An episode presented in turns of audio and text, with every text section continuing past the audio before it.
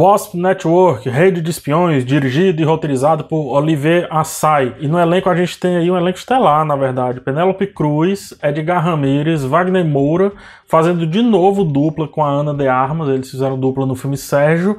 E temos Gael Garcia Bernal. Espiões cubanos se infiltram em um grupo de exilados em Miami, eh, nos Estados Unidos, obviamente, para deter o terrorismo em Cuba. Na verdade, o terrorismo contra Cuba né, contra o regime do Fidel Castro. O filme é baseado em fatos e adaptado do livro de Fernando Temos uma boa premissa aqui, na verdade, um, uma montagem inicial a partir de uma apresentação muito dinâmica dos personagens que pareciam ser os principais, né? Depois a gente vê que não é bem assim.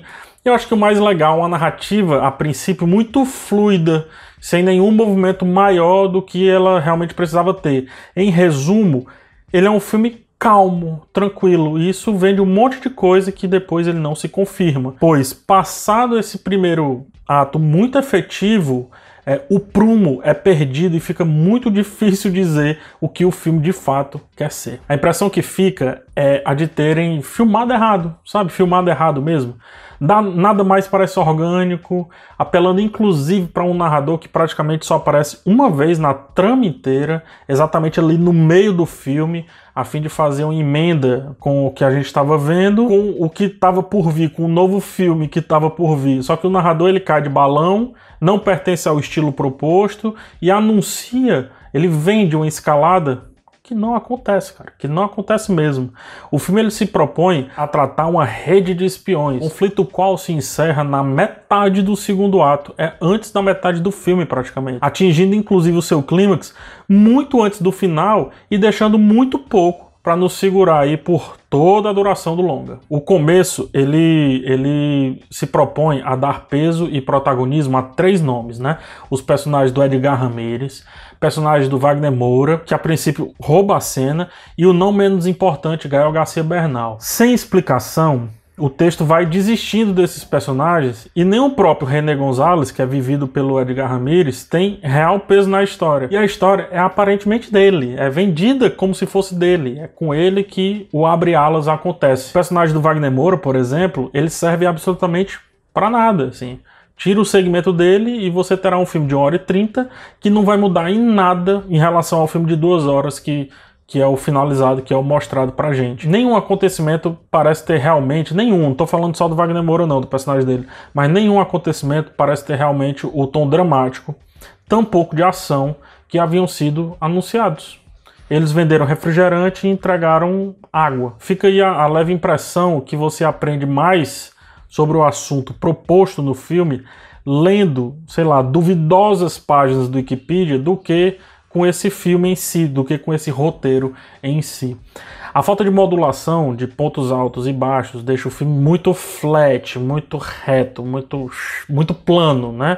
Há uma claríssima linguagem documental aqui, uma tentativa de linguagem documental, mas que não ajuda a inchadíssima história a ser amplificada, né? A ser toda mostrada. Falta então retirar aí a, a melhor característica da linguagem documental, que é o recorte. Ao escolher praticamente não ter um recorte nessa grande história, a trama meio que inexiste, vai perdendo força.